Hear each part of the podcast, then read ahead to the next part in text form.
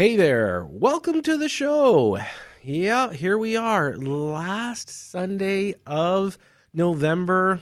We're coming into Christmas.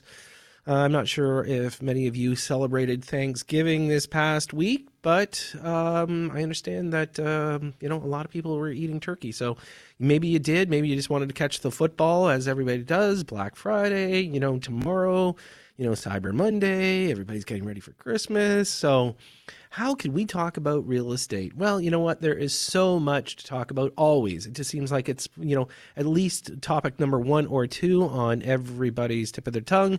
And this week, of course, we have our real estate talk triangle. My panelist, uh, Tim Syrianos, he is broker owner of Remax Ultimate. Greg Bonnell, he is anchor and host at BNN Bloomberg.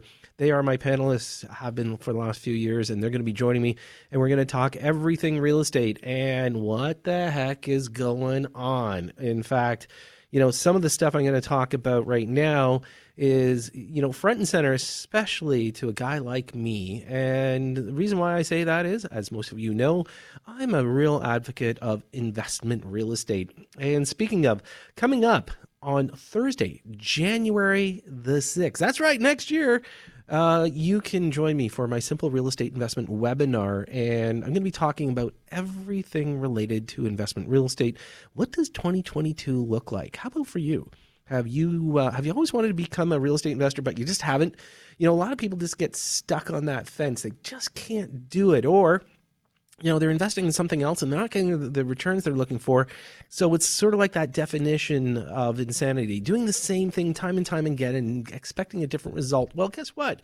Maybe we can change the stars and uh, join me. Uh, like i said thursday january the 6th 7 p.m go to thesimpleinvestor.com and um, i hope that it's probably you know the best hour that you can spend at least to give yourself some kind of idea of what investment real estate really really truly looks like. And that's what we do at the simple investor. We break it down to make it as simple as possible. So uh, and you can always follow me on instagram the simple investor one but let's talk about, and this is normally when I get on a rant, and I'm going to be careful because I could really get revved up on this one, but I'm really getting sick and tired of the government and everybody blaming real estate investors for the increase in value and the fact that some of these first time home buyers aren't getting a shot at buying properties.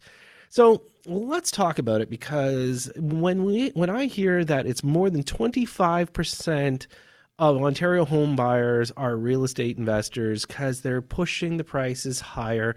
A lot of them are talking about the speculative play. So, in other words, they're just hopping in the market to make some money. And then you see some of these numbers that the government wants to throw out and use as a sledgehammer to say, look, it's all being driven by the greedy investor. Well, hang on for a second. You know, before you start shooting off your mouth, maybe you need to take a look in your own backyard and realize the backyard is not very densely populated because you don't let us build the properties necessary. And this is the problem. When the government starts weighing in on inventory, they have overstepped their laneway, okay? They need to stay in their lane and turn around and just give us more money, give it to the developers, give it to the municipalities, and get rid of the red tape so we can create the inventory necessary. Well, it was kind of funny because during the throne speech, our dear prime minister decided to throw out the fact that, well, he's going to pledge some money to real estate.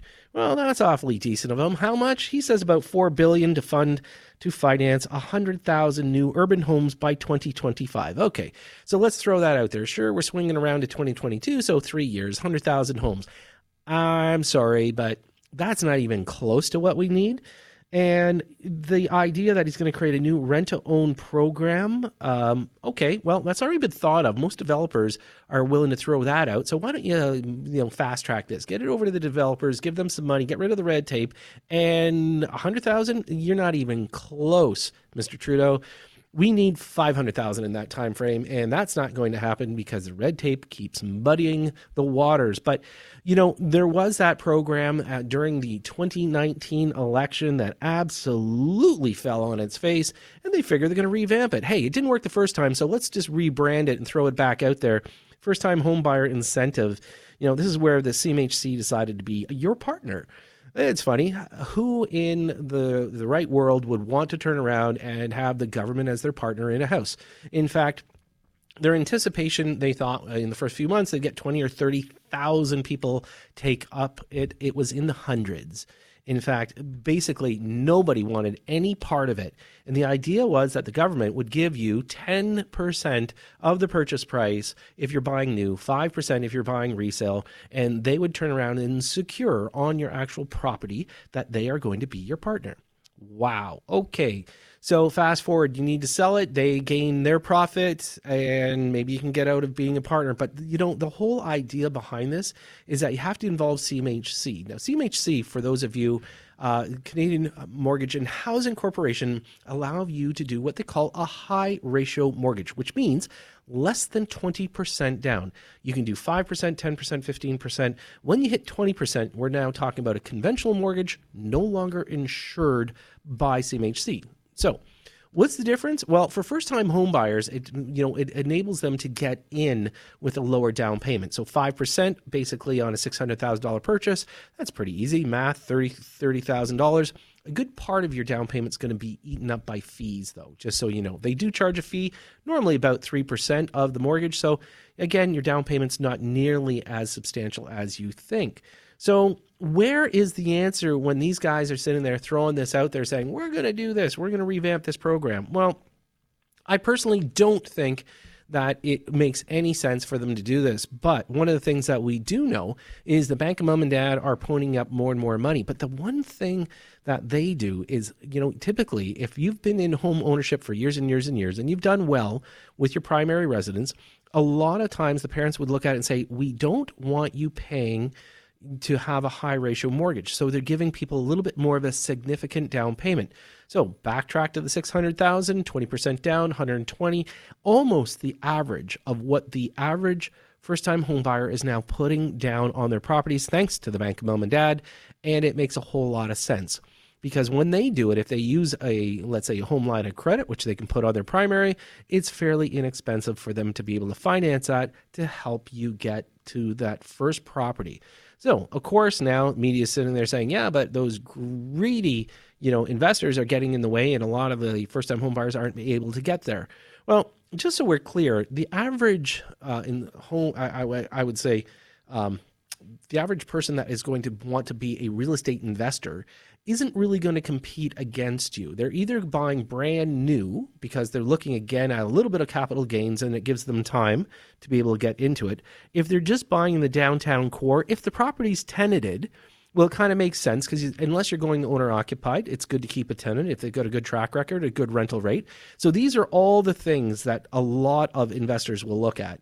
And so, again, to blame them, I I got to tell you, I'm struggling with it. I really am. And I just think that they need to back off and realize that we are in dire need of more rental properties. And without them, we're going to find almost a zero vacancy, especially in the Toronto core area, which is going to make it even worse for people trying to rent because the the lowest number of rentals that we can get and all of a sudden what happens rents go up makes it more unaffordable what we need is we need a bunch of rental properties come up and maybe that's going to allow people to drop the uh, the actual vacancy rate and drop some of the rent rate. So these are the kind of things that we need to keep our eye on. And speaking of keeping your eye on things, you know, we've been talking talking about the bubble aspect of real estate for years and years and years and years. And the problem is is that there's a few marketplaces that they're saying, you know, that are going to have a bubble. And you know, when I take a look at the reports, they either they, they say either it's going to be great the market's going to stay that way or it's going to implode. And this is the areas that have had some increases. You know, uh, the Whitby, Ajax, Oshawa area, they're saying, oh, that's not sustainable. My question is, is why do you think people were speculating going into those markets in the first place? They were affordable, so that's why they moved there. And again, when people want to sit there and start throwing, you know, their weight into these topics and saying, "Oh no, no, it's not going to work that way," they've speculated they're hoping to make money. Not really you know, what we're going to continue to do is we're going to continue to see anything that's relatively close to the GTA, even when, you know, we start seeing people come back, the workforce starts returning to the offices. If they're within that that bandwidth of a half an hour to let's call it an hour drive, I can guarantee you, those people aren't going to up and leave if they have to go back to work full time or even, you know, a mixed schedule. It's the people that might have gone even further to the outer markets, and that'll be that time will tell if they have to start returning and doing long trips. So these are the kind of things that we're going to have a good conversation with with my panelists uh, with a real estate talk triangle. But as I mentioned, you know, lots of things going on in the marketplace. Um, just throwing it out, and, and you know, can you believe a house sold for 1.2 million over the asking price? Well, that's going to happen when you list it for a dollar. And yep, that's what happened in Toronto. And the house listed for a dollar sold for 1.2 million. So does the agent get to turn around and actually throw out a flyer that says sold for over 1.2 over the asking price? I don't know. That's such a bait and switch at this point. I think people are getting wise to it. The fact is, is that it was probably worth 1.2 million or 1.19, and you know you just had that extra push. So this is where the pricing of real estate sometimes gets a little silly. People know what the dollar value is going to be you know, they just tempt it by dropping it down a little. They're trying to create these multiple offers. And by the way, that's not working as well as everybody thinks. You know what? People that are turning around saying, oh, I'm going to wait, I'm going to wait. Sometimes the first offer is the best. Now, again, I was on with Jerry Agar this week, and one of the things about offers and multiple offers was the fact that people were not putting in conditions on inspections. And now a whole lot of litigation is starting to pop up. And they're talking about, you know, suing the seller because they might have known that there was a latent defect. Guess what? If you don't put a home inspection, it's pretty hard to prove unless it was that blatant and the the seller did not divulge it. So one thing I always tell sellers to do if you're gonna if you're gonna do the wait game and you want to get multiple offers, go get a home inspection, get a pre-inspection done. It makes a whole lot of sense. Give them a document and say go as firm as you can now, and it's all about the money. Anyway, speaking about all the about the money, I will be joined by my panelists right after the break, and don't forget to sign up for our webinar January the 6th. That's a Thursday, 7 p.m. Go to thesimpleinvestor.com and we'll be right back after this. And welcome back. As I mentioned before the break, yep, it's that time of month again. It is time for the Real Estate Talk Triangle. And my panelists joining me, as per usual, Tim Syrianos, broker owner of Remax Ultimate, former president of the Toronto Real Estate Board, currently a director at the Canadian Real Estate Association. I also have Greg Bonnell joining me. He is host anchor at BNN Bloomberg, and he always is focusing on the economy and real estate. And just for clarity, folks, uh, their opinions do not reflect any of their associations that they are with. They're just simply their opinions, like we like to hear. Guys, welcome back to the show. Great to be back. Always good to be here. So, you know, lots going on in the news. We hear about inflation, we hear about investors forcing the market. Tim, I'm going to start off with you. I uh, I'm kind of taking exception for some of these these people picking on real estate investors. They're saying 25% of transactions that are happening are because of real estate investors. I got to kind of question that. They're really trying to throw out there's a real estate speculation play here. And quite frankly, I don't see it. You know, I talk to real estate investors every single day. If they're buying investment real estate, they're buying to hold, to hang on to, create wealth in the future. Tell me, what do you see on the ground? Well, I knew you were going to ask me this question, and I, you know, took the initiative of making sure that I reviewed a lot of the transactions we had in our in our last, you know, 30 plus days. And I even went a little bit further back. And I want to start off by saying that the headlines don't tell the full story. Um, the reality is that you know a lot of homes in the greater toronto area uh, you're looking at the 80s 70s 80s 90s they were built with secondary units for example. Are, are these people now who are buying these places living in one floor renting out the other are they considered investors? Um, you know we've had some transactions that i looked at where people you know did buy triplexes. And we even had some you know some transactions where people were buying not to live in today but to live in in three four five six years from now so, you know, they figure, you know, they have a down payment. Um, they'll, you know, they're not ready to move out of their home or not ready to move into the city, but they will buy. Um, they will, you know, enter that property into the rental market, um, satisfy the need for rental, which you know desperately is needed anyway, and then turn around and you know at some point down the road move into it. That is their clear intention. Their intention has not been to uh, to flip in any way, shape, or form.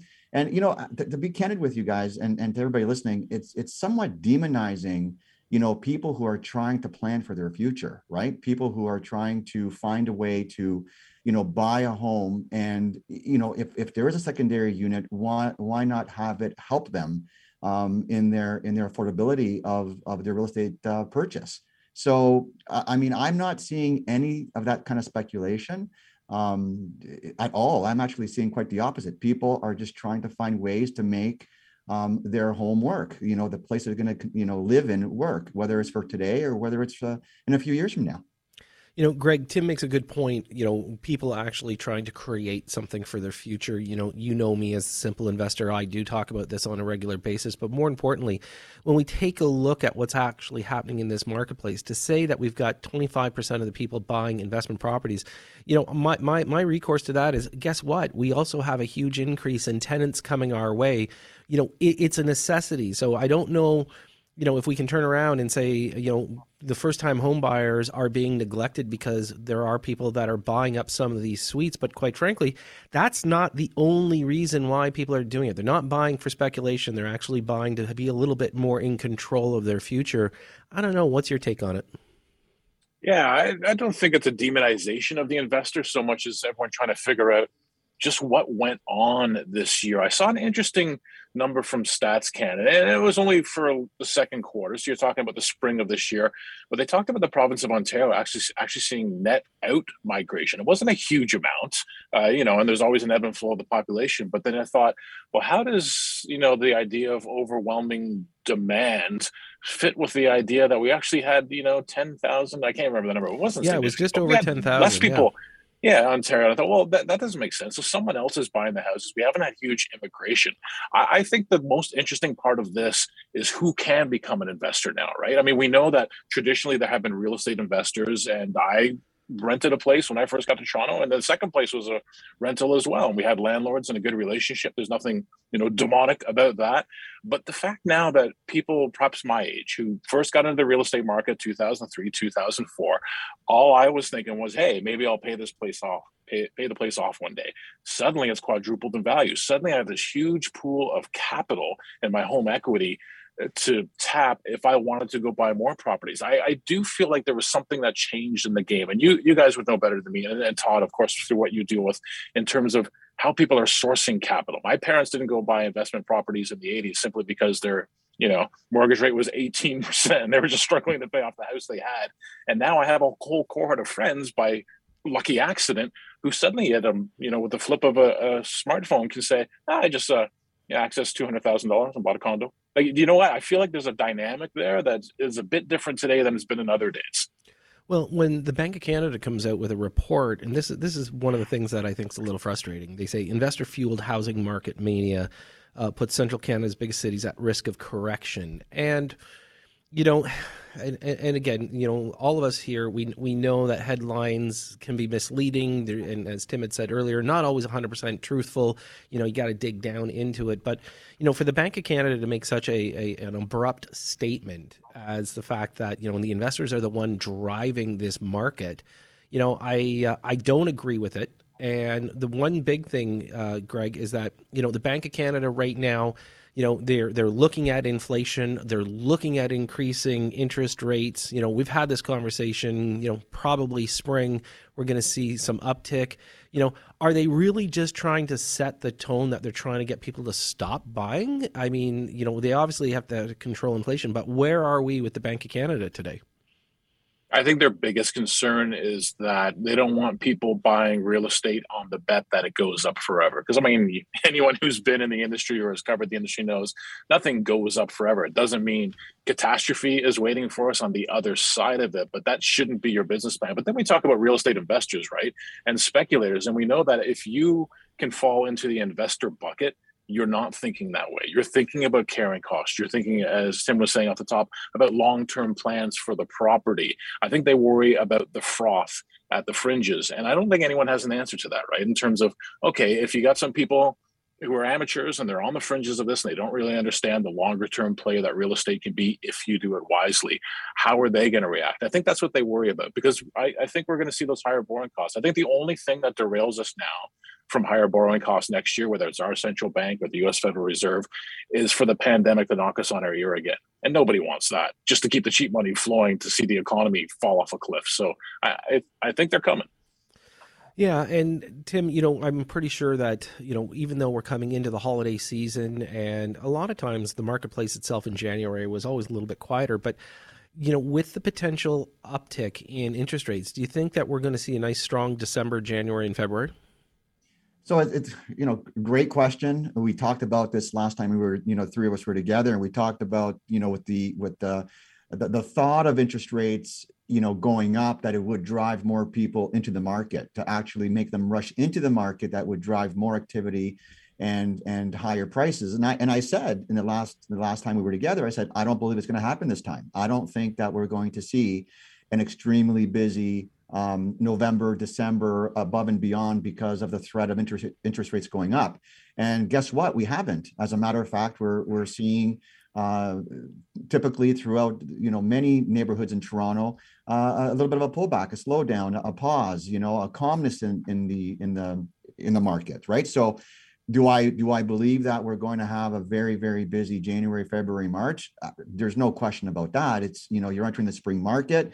Um, you know, uh, realtors are going to get back to work after the holiday season. People's folks will be back on real estate after that too uh, the promise of the nicer weather. The spring market is always the busiest market in any given you know calendar year. Right.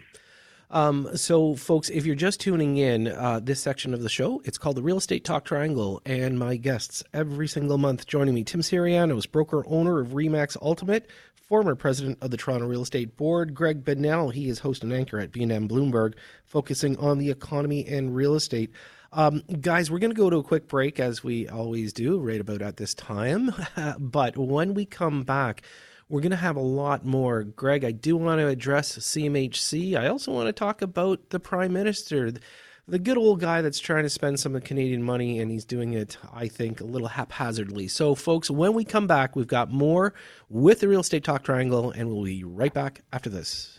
And welcome back. If you're just tuning in, this part of my show, it's called the Real Estate Talk Triangle. And joining me every single month, my panelists, Tim Syrianos. He is broker owner of Remax Ultimate, former president of the Toronto Real Estate Board, currently a director at the Canadian Real Estate Association.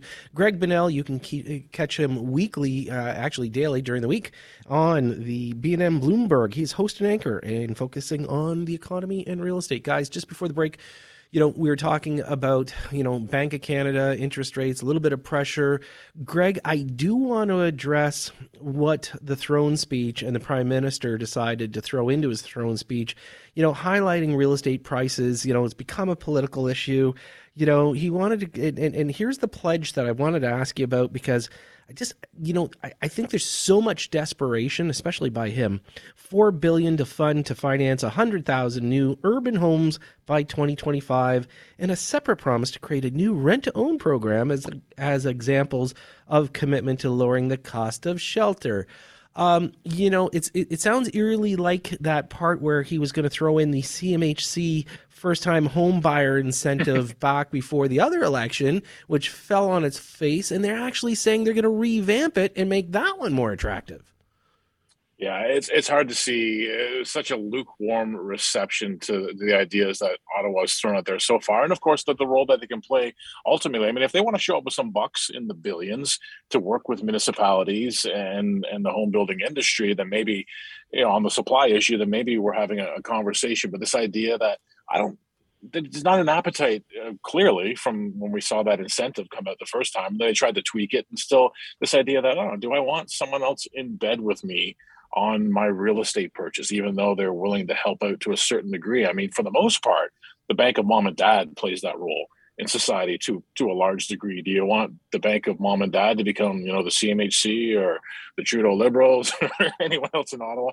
Doesn't seem to be a huge appetite for that at all. So be interesting. But I mean, politicians feel like they have to say something now, right? You know, we, we know Canadians are concerned about this, so we have this idea, this idea, and this idea. But ultimately, you have to sort of take a look at what are the drivers of demand, where is the demand, and then can the number of homes either for sale or the number of homes being built on an annual basis meet it? Try to bring some equilibrium back to the market where you don't have this really what we have now, this this tight market, and whatever reason, and we've hashed that out in the first part of the show about why that demand is there and where it's coming from. In the end, it's there, and are there homes to buy? So I know you've uh, been uh, in chats with CMHC. Do you want to bring us up to speed on on their take on all of this?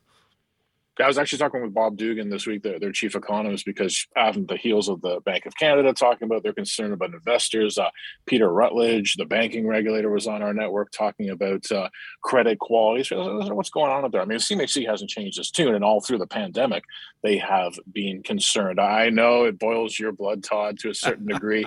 I, I mean, it's they're Canada's housing agency. I mean, if they just kept saying everything's great, everything's great. I mean, I think like the Bank of Canada, trying to throw out a word of caution there, saying don't don't get into the market just because you think you cannot lose and never lose. But that's a hard when you tell people who don't have uh, knowledge of the downturns of past decades that you you might not win in the end. All they've been doing is looking around at everyone else winning for years. So it definitely puts a bias into people's heads. So I think that's sort of the mission they're on, right? I'm not know if they're doomsdayers as much as they're saying just be smart about what you're doing. Because if things turn the other way, just make sure you're not exposed. You don't go over the cliff with other people who just didn't think these things through.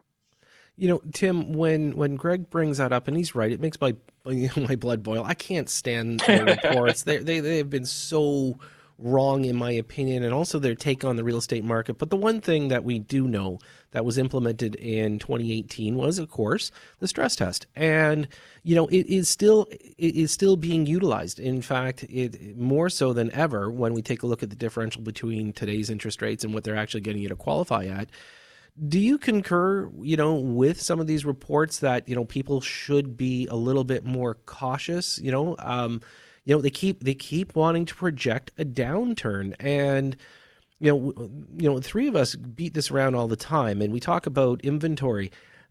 Still that that that is the number one issue i think in real estate in canada. But tim what's your take on it? Well uh, i mean looking at history it's been what 27 years since we've had a big downturn in the real estate market. It's it's really hard for people to believe that there will be a downturn again because it's been going so strong for so many years.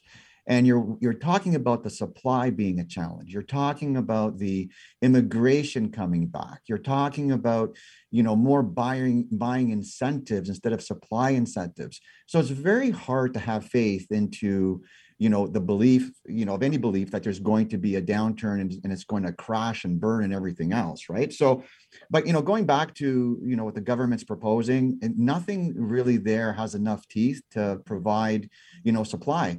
Something that i'm that we're watching a lot of that's creating a supply issue as well eh, you know not, not to throw a monkey wrench here at everybody is is reverse mortgages the amount of people that are actually signing up for reverse mortgages right now and staying in their home and not putting these properties to market is quickly rising. I mean, we need to look, um, you know, generally speaking, I think the powers that we need to look at, you know, what these habits are and why people are doing what they're doing. Um, that's a that's a big concern for future supply as well. You know, I'm glad you brought that one up because that is a really good point. And Greg, I do want to talk to you about it because those darn baby boomers, they're just not getting up and out and going into that old age home as fast as they should. You know, I mean, come on, you, you're living it by yourself uh, over the age of 75. How dare you? You know, this is this is part of that mindset where people just are naturally assuming that you know we're going to have a ton of inventory and money floating around once the baby boomers kick it or or at least leave but the one thing that we recognized, and, and we've done this collectively, that you know we realized how important home is over the last 24 months going through this entire situation.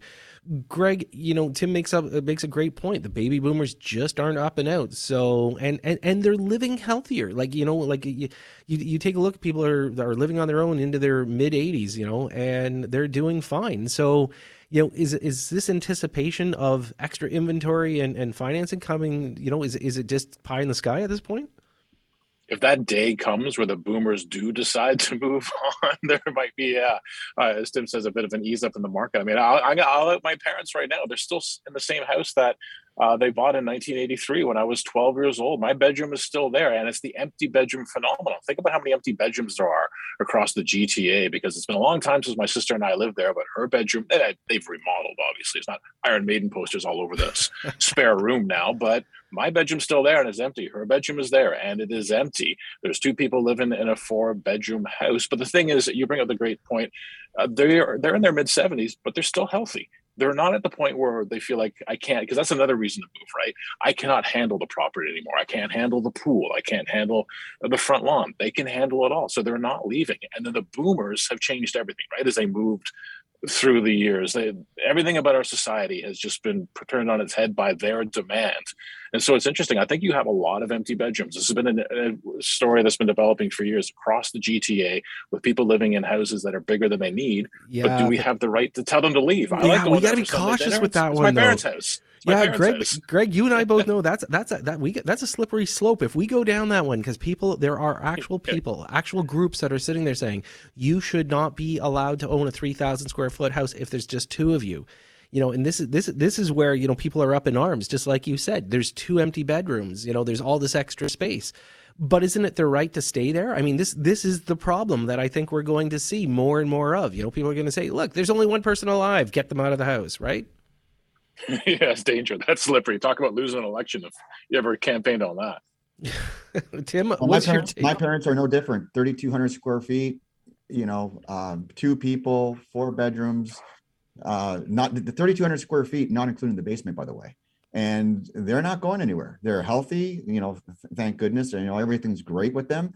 Um, but, you know, you can't force uh, people to, to move. We had a conversation. Um, and they're like, no, you know, we're very happy. Um, where am I going to go, son? Where am I going to go? I love my garden. you know, I love where I live. I love the neighbors. I'm not moving. Take me out two feet forward, right? like, I mean, like, okay, let, us not go there. You know, right? Yeah, exactly. So, gentlemen, we're going to go a quick break. Folks, if you're just tuning in, my guests, my panelists, every single month with me on the Real Estate Talk Triangle, Tim Syrianos and Greg Bonnell. And uh, we've got lots to talk about still, so make sure you stay tuned. And don't forget to follow me on Instagram, The Simple Investor One. And we'll be right back after this. And welcome back, my guests this hour, Greg Bonnell, Tim Syrianos, part of the Real Estate Talk Triangle. Uh, gentlemen, just before the break, you know, we were we were talking about the baby boomers and how dare they stay in their properties longer. You know, we need inventory. Come on, guys, up and out. You know, we I say that in jest, but truth be told, you know, inventory is an issue. But one of the things that uh, Tim that's making some headlines is the the tactic of doing the you know uh, offer night. You know, a lot of people are trying to uh, you know create some demand, looking for multiple offers. You know, a lot of sellers wanting to have it happen. A few of them are falling a little bit short. You know, uh, I, I think as you had mentioned, the market, you know, could be just kind of relaxing a little. We're coming into the holidays. Maybe people have decided that, you know, we're going to focus on you know, getting ready for Christmas as opposed to buying. But there are a few, you know, reports that people have to relist after that specific offer night and put it back on the market and say, okay, I'll accept them when they come in. Uh, unless you list it for a dollar and oh one, yes and you caught that one too for it's and, a dollar uh, wow you start advertising you can start advertising that sold 1.1 you know yeah, one price right That's, so stunning. um, absolutely. Listen, I mean, uh, I said before in the last show, and I'll say it again. Like people are starting to take a little bit of a pause, taking a little bit of a breath right now. it, it is very, very normal to be in that seasonally adjusted time. Uh, there is a direct correlation of realtors working and sales happening as well, right? So there's there are a lot of people that are that are just kind of there is some there is buyer fatigue as well. At the same time, while there are price points that have experienced that, the price point that is in the outer skirts of the city have seen as many as 15, 18, and 22 offers. We were involved just yesterday, uh, a home on the east side of the city, beautiful home, uh, price point about 1.1 had 12 offers on it. So it is, it, it depends on price point more so than, than um, uh, anything else. Right. Well, you know, and and price point I agree with. You know, I think also as you mentioned, you know, you're getting a little bit of a pause in the marketplace. We also have less inventory kicking around. Some people, you know, a lot of people don't like to list their home in the holidays you know, I know for a fact that, you know, when listings came, it was always, we'll wait till after Christmas. They want to get through the holidays. You know, they don't like people coming through when they're decorating, you know, if it's, if they're celebrating, things like that. So, uh, you know, I, I agree with you wholeheartedly that, you know, we're going to see a little bit of a pause as we creep into the new year. Uh, Greg, when we when we take a look at the new year, you know, one of the things most people, you know, as I mentioned earlier in the show, anticipate some interest rate increases. But one of the things that I think we need to focus on is the fact that you know the border is going to start to open up, and I think the immigration that we're going to be talking about. Um, you know, is going to become a big factor when we take a look at 2022. What you, what's your take on it? Oh, most definitely. Once more people start coming, and, and, it's sort of interesting. And when Tim talked about like the the outer markets and, and, the extreme activity we've seen, my gut tells me, and this is just simply my gut next year with resumed immigration, with, with a bit higher uh, interest rates, people are going to still and the return to work. Right, this one's fascinating. All that movement we saw, saying it doesn't matter now if it takes me two hours to drive into the head office because I, I work from home now, and maybe they only want to see me once a week, and I can swing that anecdotal again, but I know a few people who made the big move who are now facing a two hour train ride into the city when they got called back to work. And they got called back to work sooner than they expected and more often than they expected. I, am really interested in what happens with those communities outside of the GTA where it is a slog. Because if you're looking at a four hour round trip to go to work every day, there's only so my my round trip is two hours every day, and you're like, oh, okay, I can live with that. I, I'm really curious what's going to happen with those smaller markets where we saw price appreciation of 50, 60% because Toronto money was moving further afield. I I want I to keep my eye on that one. Every once in a while, my wife would say, "Let's get out of here. Let's get out of the." Everyone has that, right? You live in the GTA. Let's get out of here. I'm tired of it. I said, I don't know if I'd want to buy in one of those further afield communities right now where prices soared year over year because as people get, get called back to work and life changes again, uh, I don't I don't know if they can sustain that kind of strength. But I do think, and this is my gut again, that the cores will will hold it together better only because that's where the work is that's where life is. Yeah. Greg i'm going to ask you this question. Tim i'll let you weigh on in if you wish because it's a bit of a, a hot topic and a touchy one. Brokerages dealing with fallout from misconduct investigation at humber college real estate program. In fact 34 people uh, are they're getting their uh, registrations revoked. And Humber, of course, if everybody's aware, uh, has taken over the real estate uh, education from the Ontario Real Estate Association, uh, OREA, and you know it's it's one of those things that the way they've done it online, um, you know, they're basically saying that there's a whole lot of cheating going on, and they're they're they've revoked 34 licenses.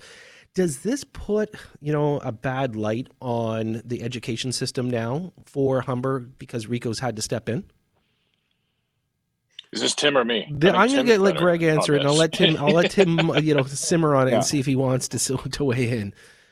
Any headline when you're talking about real estate. The thing about real estate right now is people are so I'm going to say passionate, but a lot of people are actually angry about what's going on or what what other side of the equation they're on. Like there's this huge amount of interest and debate all the time. So when you get a headline like this, where you uh, you know accusations of foul play, it doesn't help anybody because people there are people who feel left out. Right? There's people who feel cheated by the system, and they see stuff like this, and it doesn't doesn't help at all. But at the same time, you want transparency. You want to shine a light on things where you say, hey, the whole reason you know we we do this and regulate the space and educate is to find the bad actors to try to stop bad actions so you just can't sweep it under the rug but it's definitely the kind of headlines that make people who are already very cynical about all this say uh-huh look at that.